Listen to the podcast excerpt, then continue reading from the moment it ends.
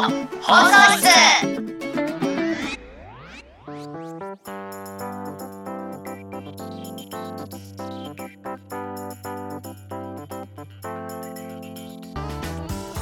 どうもー。レオちゃんスーパードライです。どうもー。あやちゃんファンタジスタです まあまあ言うてますけど。無理やろね、なななんか今日はスーパードライな気分でファンタジスタ。うん出てきたな。無理や。まあまあ別にこの挨拶にね意味はないんですけれども。始まりました「明日何する」の放送室。第2回目の放送でございます、いいよ。よっえーこの番組は20代フリーランス夫婦の僕たちが皆さんと交流しながら夫婦のあれこれや恋愛トークやお悩み相談などを相談していく番組ですお手元のポッドキャストアプリからも聞けちゃいます。毎週火曜日木曜日に更新しておりますので概要欄から SNS のフォローやチャンネル登録をしていただけると幸いでございます。なかなか第2回目にしては噛まずにスラスラ言えたんじゃないびっですか、くりした。いつ突っ込んでやろうかなと思って。ギリ大丈夫でした、ね2回目ということでうん。どうですか？緊張は？緊張か、まあ、ちょっと最初の挨拶あれね。難しすぎんねんけど。別にあれ考えたらあかん。もうあの勢いやから。勢いか。な面白い一と番苦手なんよその大喜利みたいな何も考えへんだけやね何も考えへん。目についたやつ。でも目についたやつを言ってしまうと恥ずかしい。お前それ言うてるやんみたいな。難しいな。そうそうそう。まあ特にこの挨拶は意味はね、まあ、毎回テンション上げていこうかみたいな一環でやらせてもらってます。第1回目のね放送してから、まあ、自分らで編集してみて、うん。このね余白の部分取り消していって消していって消していって、うんうんうんでちょっとあの音が鳴るジングルあれジングルって言うんですけど、はいはいはい。ジングルも自分らで作ってみてやってみました多よ分ねいい感じに今も頭の部分ね流れてるんちゃうかな、結構あれねいい感じ。いい感じ？もういい感じばっかしか言ってんけど。なんかちょっと恥ずかしいんが編集しながら自分らの会話聞いて笑ってしまうみたいな。なんか基本僕らヘラヘラ笑ってるからなんかやっぱ笑いってこうつられちゃうよね。感笑い声に染しちゃうよななうんちょっと感染とかあんま不謹慎やし言わん方がええかもしれんけどそういうのがあかん言うのがあかんな。ごめんごめんごめん。まあということで、えー、こんな感じで、うん。第2回も楽しんでいきましょう。はい。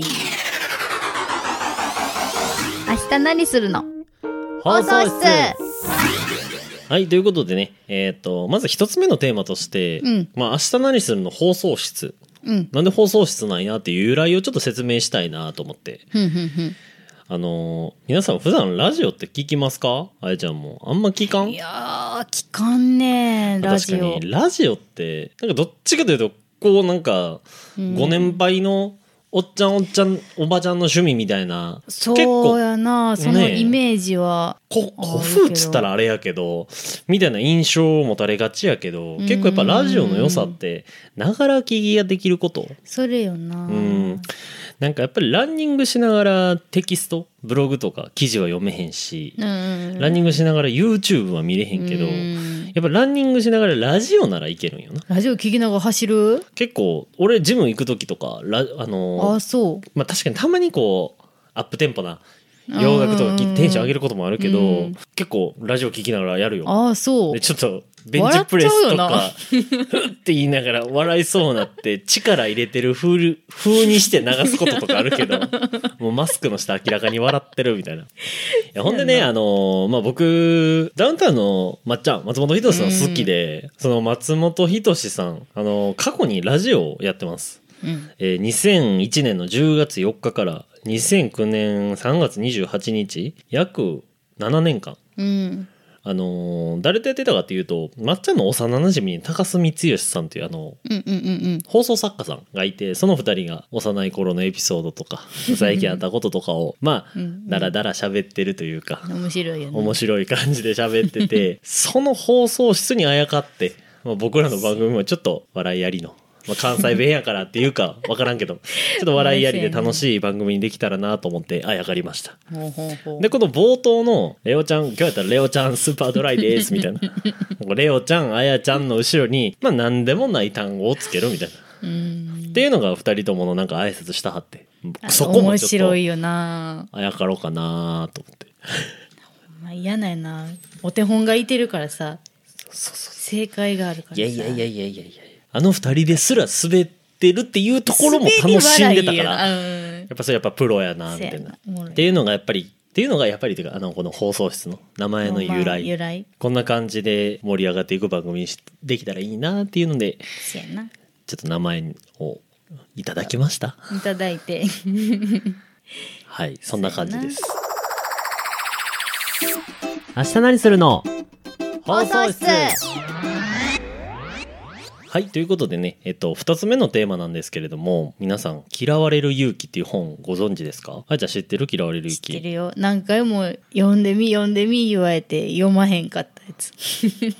そう結構これ多分名前は知ってるけど多分内容を知ってるっていう人がメジャーやけど知らん深いところまで。本のタイトルは絶対聞いたことあるんちゃうかぐらい有名よな。なんか自己啓発の、まあ、祖というかうんもう本当に根幹にあるような本で、まあ、僕もねえっとあれ初めて読んだのが2018年か3年前ぐらいうん。に初めて。まあなんとなしにいいよっていうのをどっかネットの記事かなんかで見て、あそれやったらちょっと読んでみようかなと思って、うんまあ、この本がまあまあ衝撃的な内容。なんかもうタイトルの「嫌われる勇気」ってだけで聞いたらいや嫌われたくないよみたいな。まあ別に人間誰しも自分から嫌われたいって思う人はおらんと思うんやけど、まあなんかすごいこの本に書いてあることって僕たちが今までスタンダードとしてた考え方を根底から覆すようなすごい衝撃的な内容やって、まあこれを自分の人生に取り入れ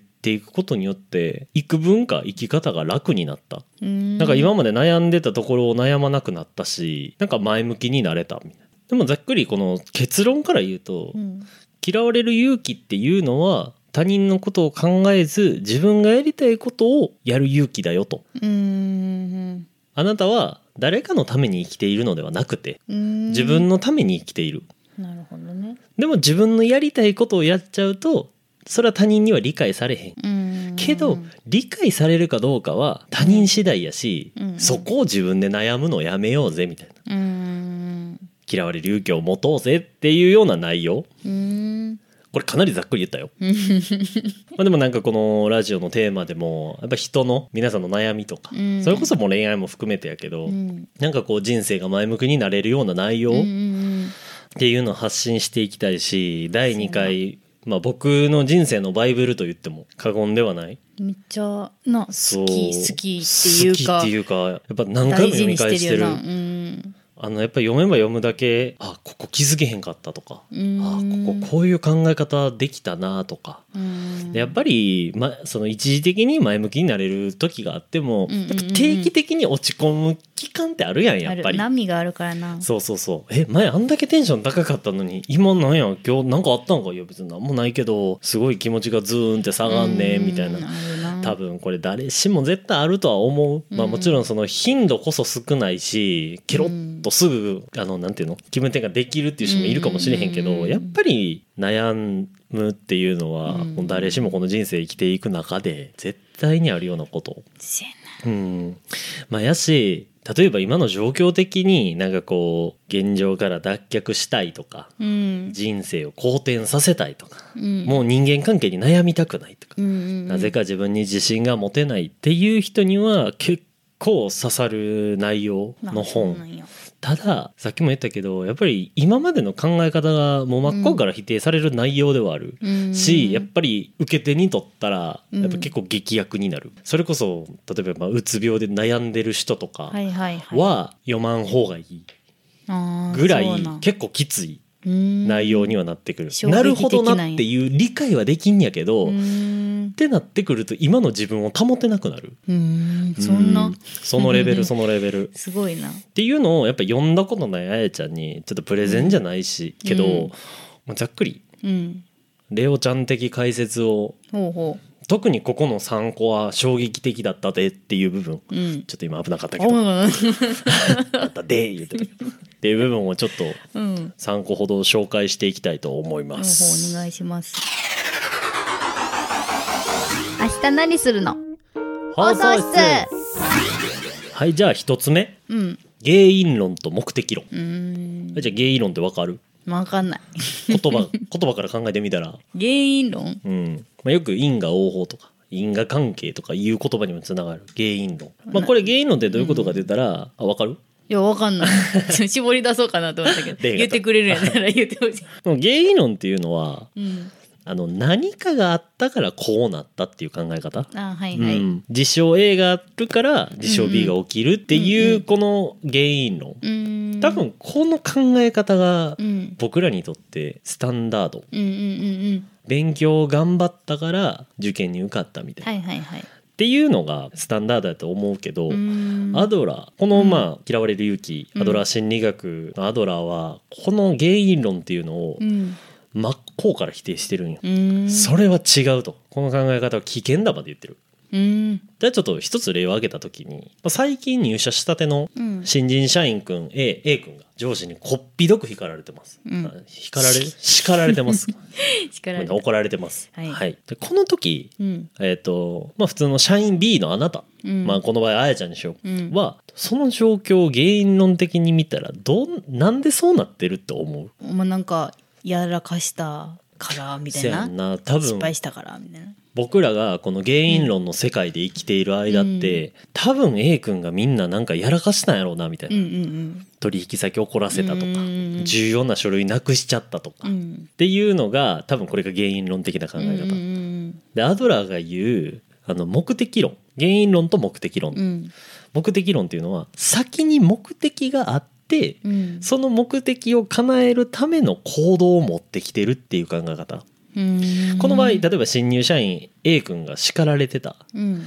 ていう場合上司にはどういう目的があったんかって言ったらうんうん新人 A 君に対してうん。怒るという目的を叶えたいねん上司は。うん。なんで叶えたいかって言ったらもちろんストレス発散したいっていう目的があるかもしれへんし、うん。単純に怒る怒るっていうことが好きかもしれん。うん。し A 君に威厳を威圧をかけたい。っていう目的があるから A 君を怒ってる。例えば同じミスを B ちゃんがしたとしても、うんうん。もしかしたらやけど、うん。その上司は優しく諭して怒るかもしれんここが難しいところ。あるなそういう場そうやろ。面あれ同じことやったのに私だけ怒られるとかなそう。だかあらそのやっぱ上司には先に目的がある。逆に言えばやけどな違う例でいこうか、うん。まあ、これは本書にも書かれてる内容やねんけど、うん。あのーまあ主人公 A 君がうん。カフェで、えー、と本を読んでてコーヒーを注文して、うん。ウェイトレスさんがコーヒーを持ってきた時にこぼしちゃってシャツを汚しちゃった僕の自分の、うんうんうん。ってなった時に、まあ、その主人公の A 君はうん。ウェイトレスさんをグワーって怒った。うん。だからここの目的ってやっぱ単純に腹が立って威圧感を与えたかったとか、うん。クリーニング代を求めようとしたとか、うん。まあなんならコーヒー代まで負けろっていうような思いもあったかもしれへんけど、うん。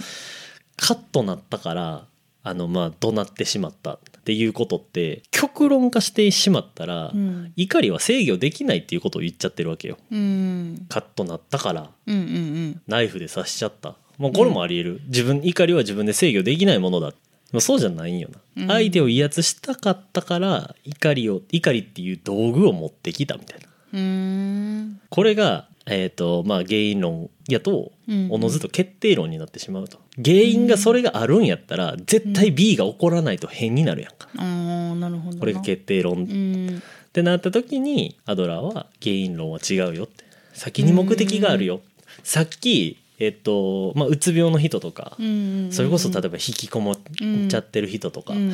多分いろいろあると思うけどうん。まあ僕もうん。もともとあの2017年会社入ってうん普通にちょっと軽い鬱になっちゃって、まあ人が嫌とかじゃないんやけど、まあなんかこう人生にいろいろ悩んでてこの,、ま、この仕事をこのままやってていいんかみたいな。うんうんってなった時鬱状態になった時があるんやけど、うん。アドラー的に言わすと、うん。今やから言えるけど、うん。会社で嫌なことがうん人生に悩んでるからうつ病になったんじゃなくて、うつ病えー会社に行きたくないから、うん。うつ病になることうん。を求めてあれをっていう原因を作った。っうんていうこの逆算的な考え方。うん。だ逆をきつく言えばやけどそのうつ病になりたいって自分から思ってたんやあの時は。うん。今うつ病になれなっとけばうん。テンション下げとけば体調崩せばうん会社に行かなくていい。うんうんうん。でもこれって厳しい意見でほんまにうつ病に悩んでる人とかって、うん。この原因論じゃないとうん。自分のせいでうつ病になってるっていうアドラーの考え方になってしまうよ。目的論にしちゃうと、うん。うんこれって結構劇薬結構きついよな。そう。引きこもりも、うん、なんかこう特別扱いされたい、うん。やっぱり引き込んで病弱っぽくなっておけば、うん。やっぱり両親も丁寧に自分のことを見てくれるし、うん。ただ外に出ちゃうとその他大勢の一人になってしまう。特別になれないみたいな、うんだからこそ引きこもるためにその目的があって今の行動をしている、うん。これがまずアドラーの原因論と目的論。衝撃ポイント一つ。まあ1個目からなかなかな多分。結き構つい人にはきついきかもな。つい内容ではあると思う。確かにな。そうそうそうそう。これがやっぱりなかなかやっぱヘビーな内容やって、うん。はあみたいな。もうこれでも頭で やっぱり掴まれたんよ。この本を読んでいくにあたって。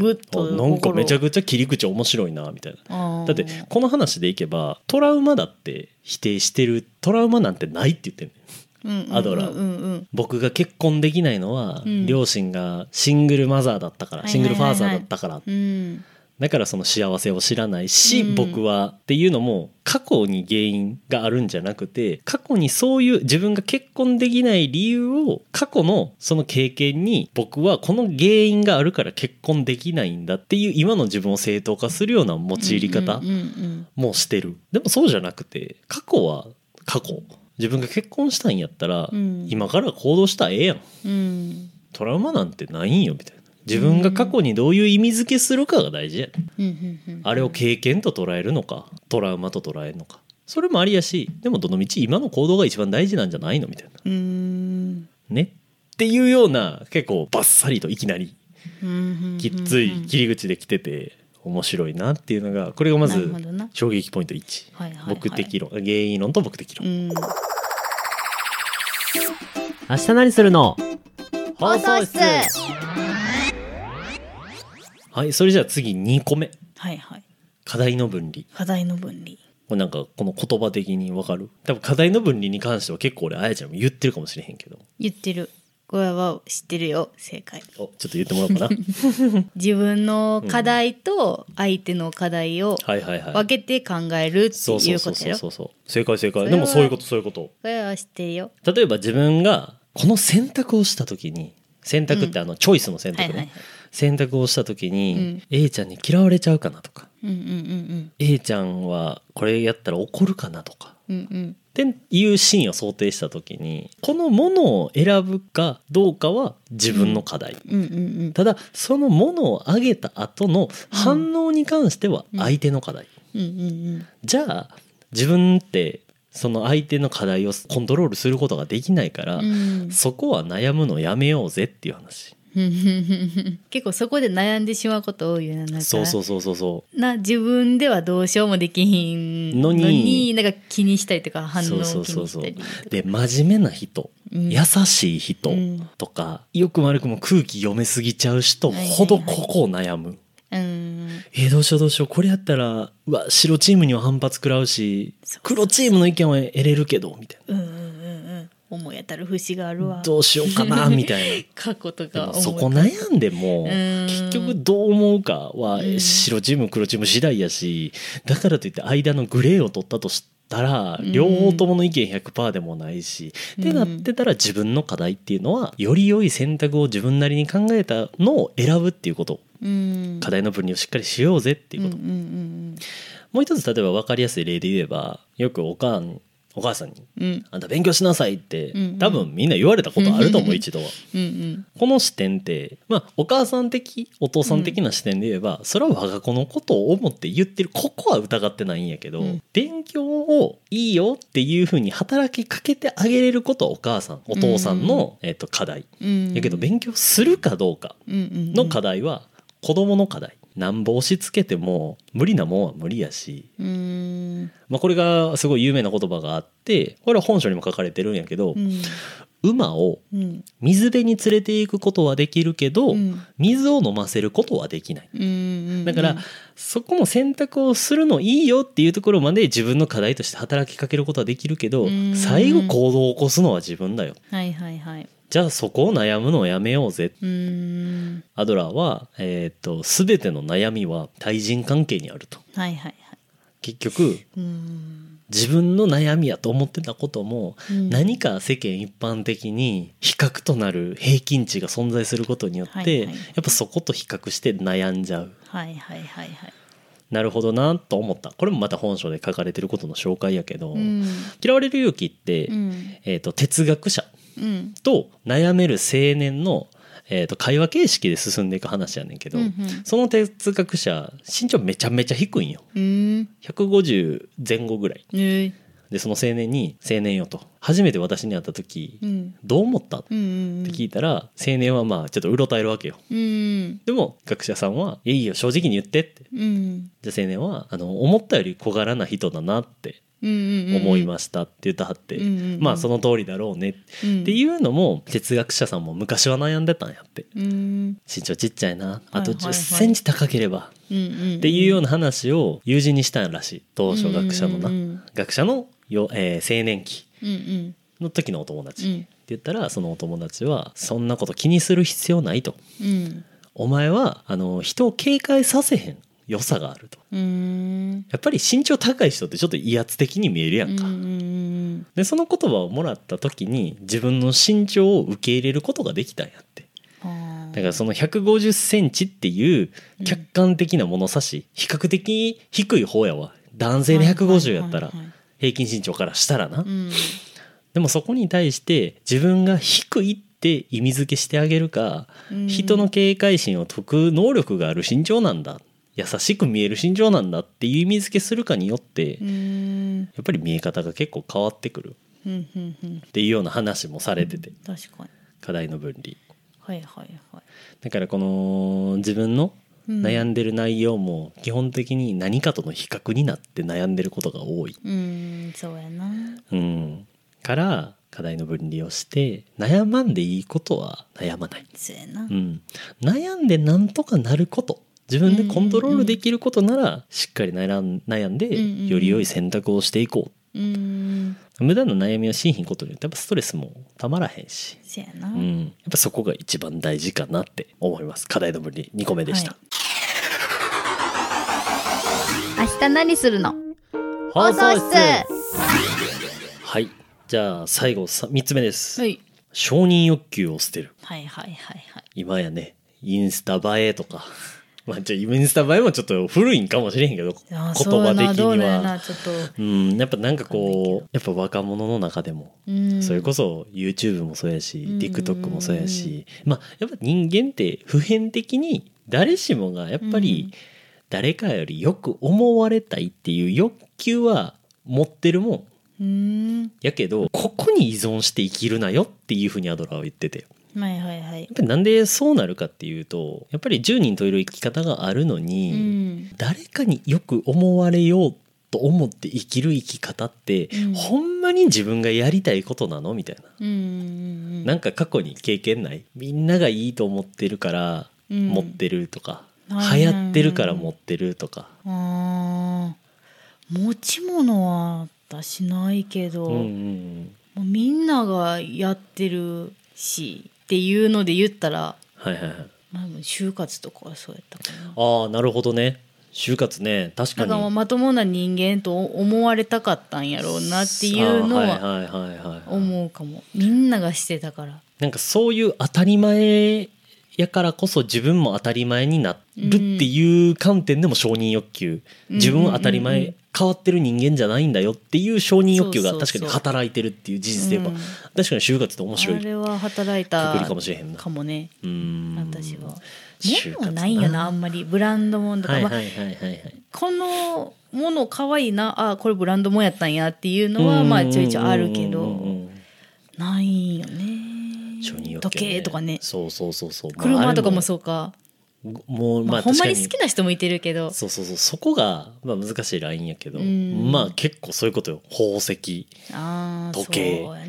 靴。それこそ服、うん。まあ、バッグ。そうそうそうそういろいろあるよな。でどこどこの美味しいディナー。あーはいはいはい。どこどこの食べ物もあんな。あカフェもあんな。可愛い見た目のスイーツみたいな、はいはいはいパシャって。こんなん食べてる私すごくね、はいはい。だろうっていう承認欲求って、うん。やっぱり結局じゃあほんまに自分がやりたいことやったらいいんだよそれは。そうやな。いいんやけどよく思われたいと思ってしてる行動って、うんうんうんうん。やっぱりほんまの自分のやりたいことではない。うん。なんかこう蓄積していくようなこう疲労っていうか心の疲労っていうかさ。これ私本当にやりたいことなのかな、うん。みたいな。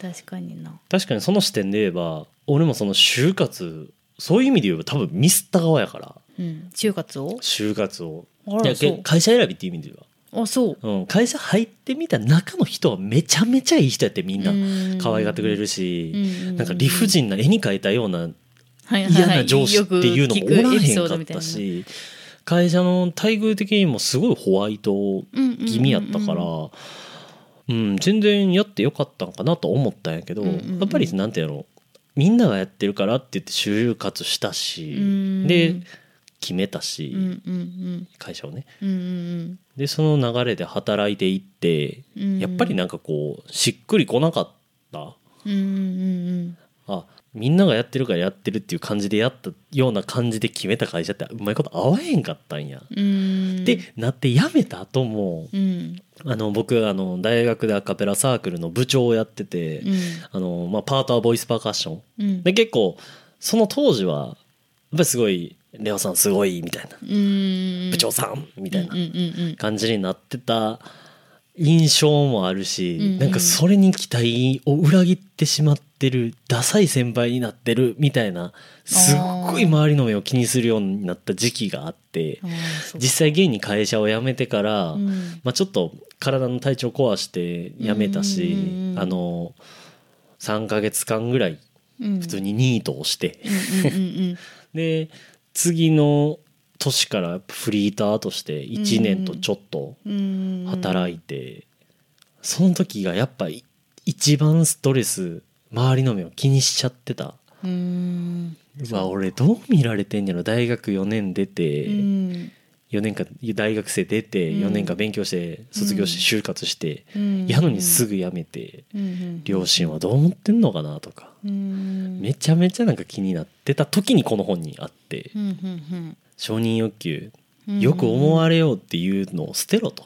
はいはいはい。ほんまに自分がやりたいことだけやっとったらええねやと。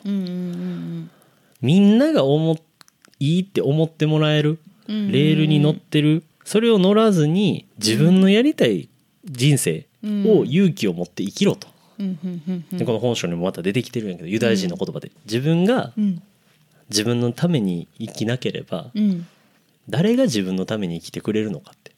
いやほんまその通りやな。そうそうそうそうそう。英語と言うな。なるほどなぁとう思って。ん。そんな大事な言葉ちょっとなかなか出てこへんちょっと久しぶりすぎてあっと思って。で本当にその通りで、そうだ。まあ、確かに楽しいと思うんよ。みんなが流行ってるところに行ってうん。なんかカフェで映える写真撮ってうんインスタに上げてうん。それどこのカフェって美味しそう、まあ、これも楽しいかもしれへんけど、うん。これがやっぱ全てではない。自分の人生をちゃんと謳歌するって周りの目を気にせず、うんだからみんなにもやっぱり好きなことを全力でやってほしいかな、その方が社,、あのー社会のこの当たり前と比較した時にうん。確かに収入の面とかうん。いろいろな面で比較すると劣ってるかなって思うかもしれへんけどうん。やっぱ一番大事なんは自分が今幸福であるかどうか、そうそうだう、なん。今話せばやっぱこのコロナの状況でうん。本業のカメラのやっぱ案件数も母数は絶対減ってるし、うん。やっぱそれは直接会社員じゃないからやっぱ保証されることもなく、うん。あの結構ダイレクトに収入に影響してくるかもしれへんけど、うん。こうやって自分で自分の時間を管理できるフリーランスで好きなカメラで仕事をしてブログを書いてこうやってポッドキャストの配信をしてる。うんうん。でゆくゆくは YouTube でビデオブログとかいろいろ上げていって、うん。なんか自分たちの良さをこんな生き方もありなんだぜみたいな。っていうのを誰かにえいい影響を与えたい。っていうことに対して今頑張れてるっていうこの事実ってうん。結構幸せなこと。そうやね。確かうん。に幸福度すごい高い感じするそうやんな。本当にこの「嫌われる勇気」を読んでから、まあこの今回のラジオに関してはちょっと書評みたいなテーマになったけど、うんうん。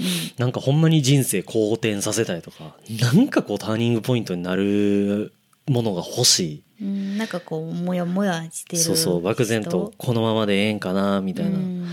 ていう人に関してはあの具体的な本と抽象的な本の2種類うん本の中にはあると思うけど、うん。本当に抽象的な本やからはいはいはい。あのどんな人にもスルって入ってくる。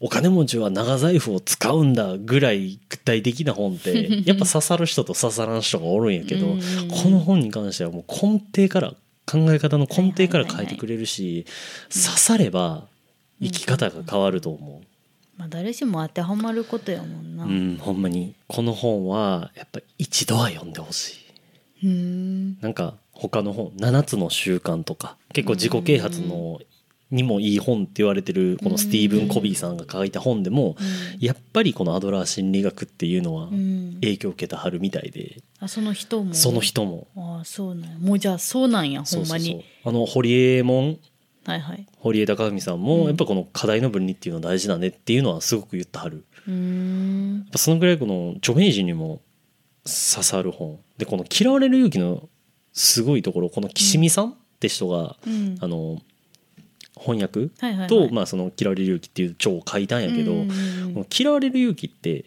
まあ、アドラー心理学を、うんまあ、説明した本物語的に説明した本になるんやけど、うんその説明した「嫌われる勇気」が世界でベストセラーになってるんよ。アドラー心理学の本が世界でベストセラーになってるんじゃなくてこのアドラー心理学を分かりやすく説いた「嫌われる勇気」が世界でベストセラーになってるんよ。それを書いたのは日本人の人そういうことそういうことかああもうこれ世界でもう世界で読まれてる、読まれてんねんや、うん、みたいよ。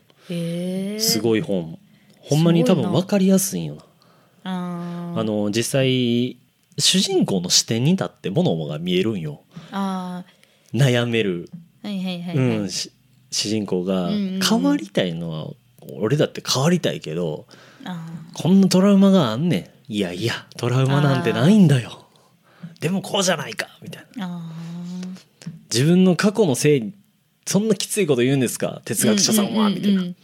でもちゃんと向き合いなさいみたいな今生きどう生きるかが大事だよ。みたいなやっぱ会話の物語。300ページぐらいあるんやけどうん。本が苦手な人でもあの基本会話やね。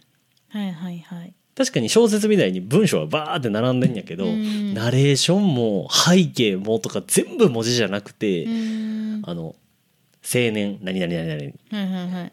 あのそこには哲学の人鉄人って書かれてんねんけうん。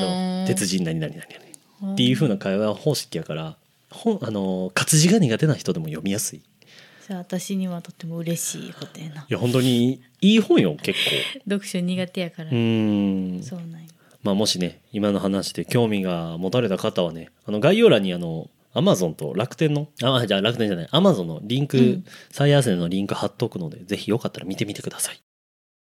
はいということでね第2回。うん「嫌われる勇気」の話。うん。となんで放送室って名前をつけたのっていう話、うんうんうんうん。で話してみましたけどうん。どんな感じでこの2回目やってみて？なんか落差すごい感じやな。結構2回目しっかりしたね話や。ね。意外としっかりした話やなって思ってはる人もいるかもしれへんし、うん。まあ、こんな感じでねなんか今まで読んだ本とか僕らの経験から話せるような前向きになれるようなうんうん。ことっていうのをこれからもどんどん発信していきたいっうんていうのもあるしってなってくるとやっぱ皆さんからテーマいただけるとすごい話題が広がるね。うん、なんか第三者視視点のな。もちろん僕らへの質問でもいいし、うんうんえー、と今こんなことで悩んでるんですけどでもいいし、うん。恋愛相談でもうんうんうんうんうん。いいので、もしあればうん、他人やから言えることもあるかもしれないから相談できることもな。あるしぜひぜひコメント欄に残していただけたり、もし SNS うん。フォローいただければそこの DM で送っていただいてもはい。いつでもお待ちしておりますので。待ってます。はい。っていう感じで「明日何するの放送室第2回お開きとさせていただきます、はい。バイバイ。バイバイ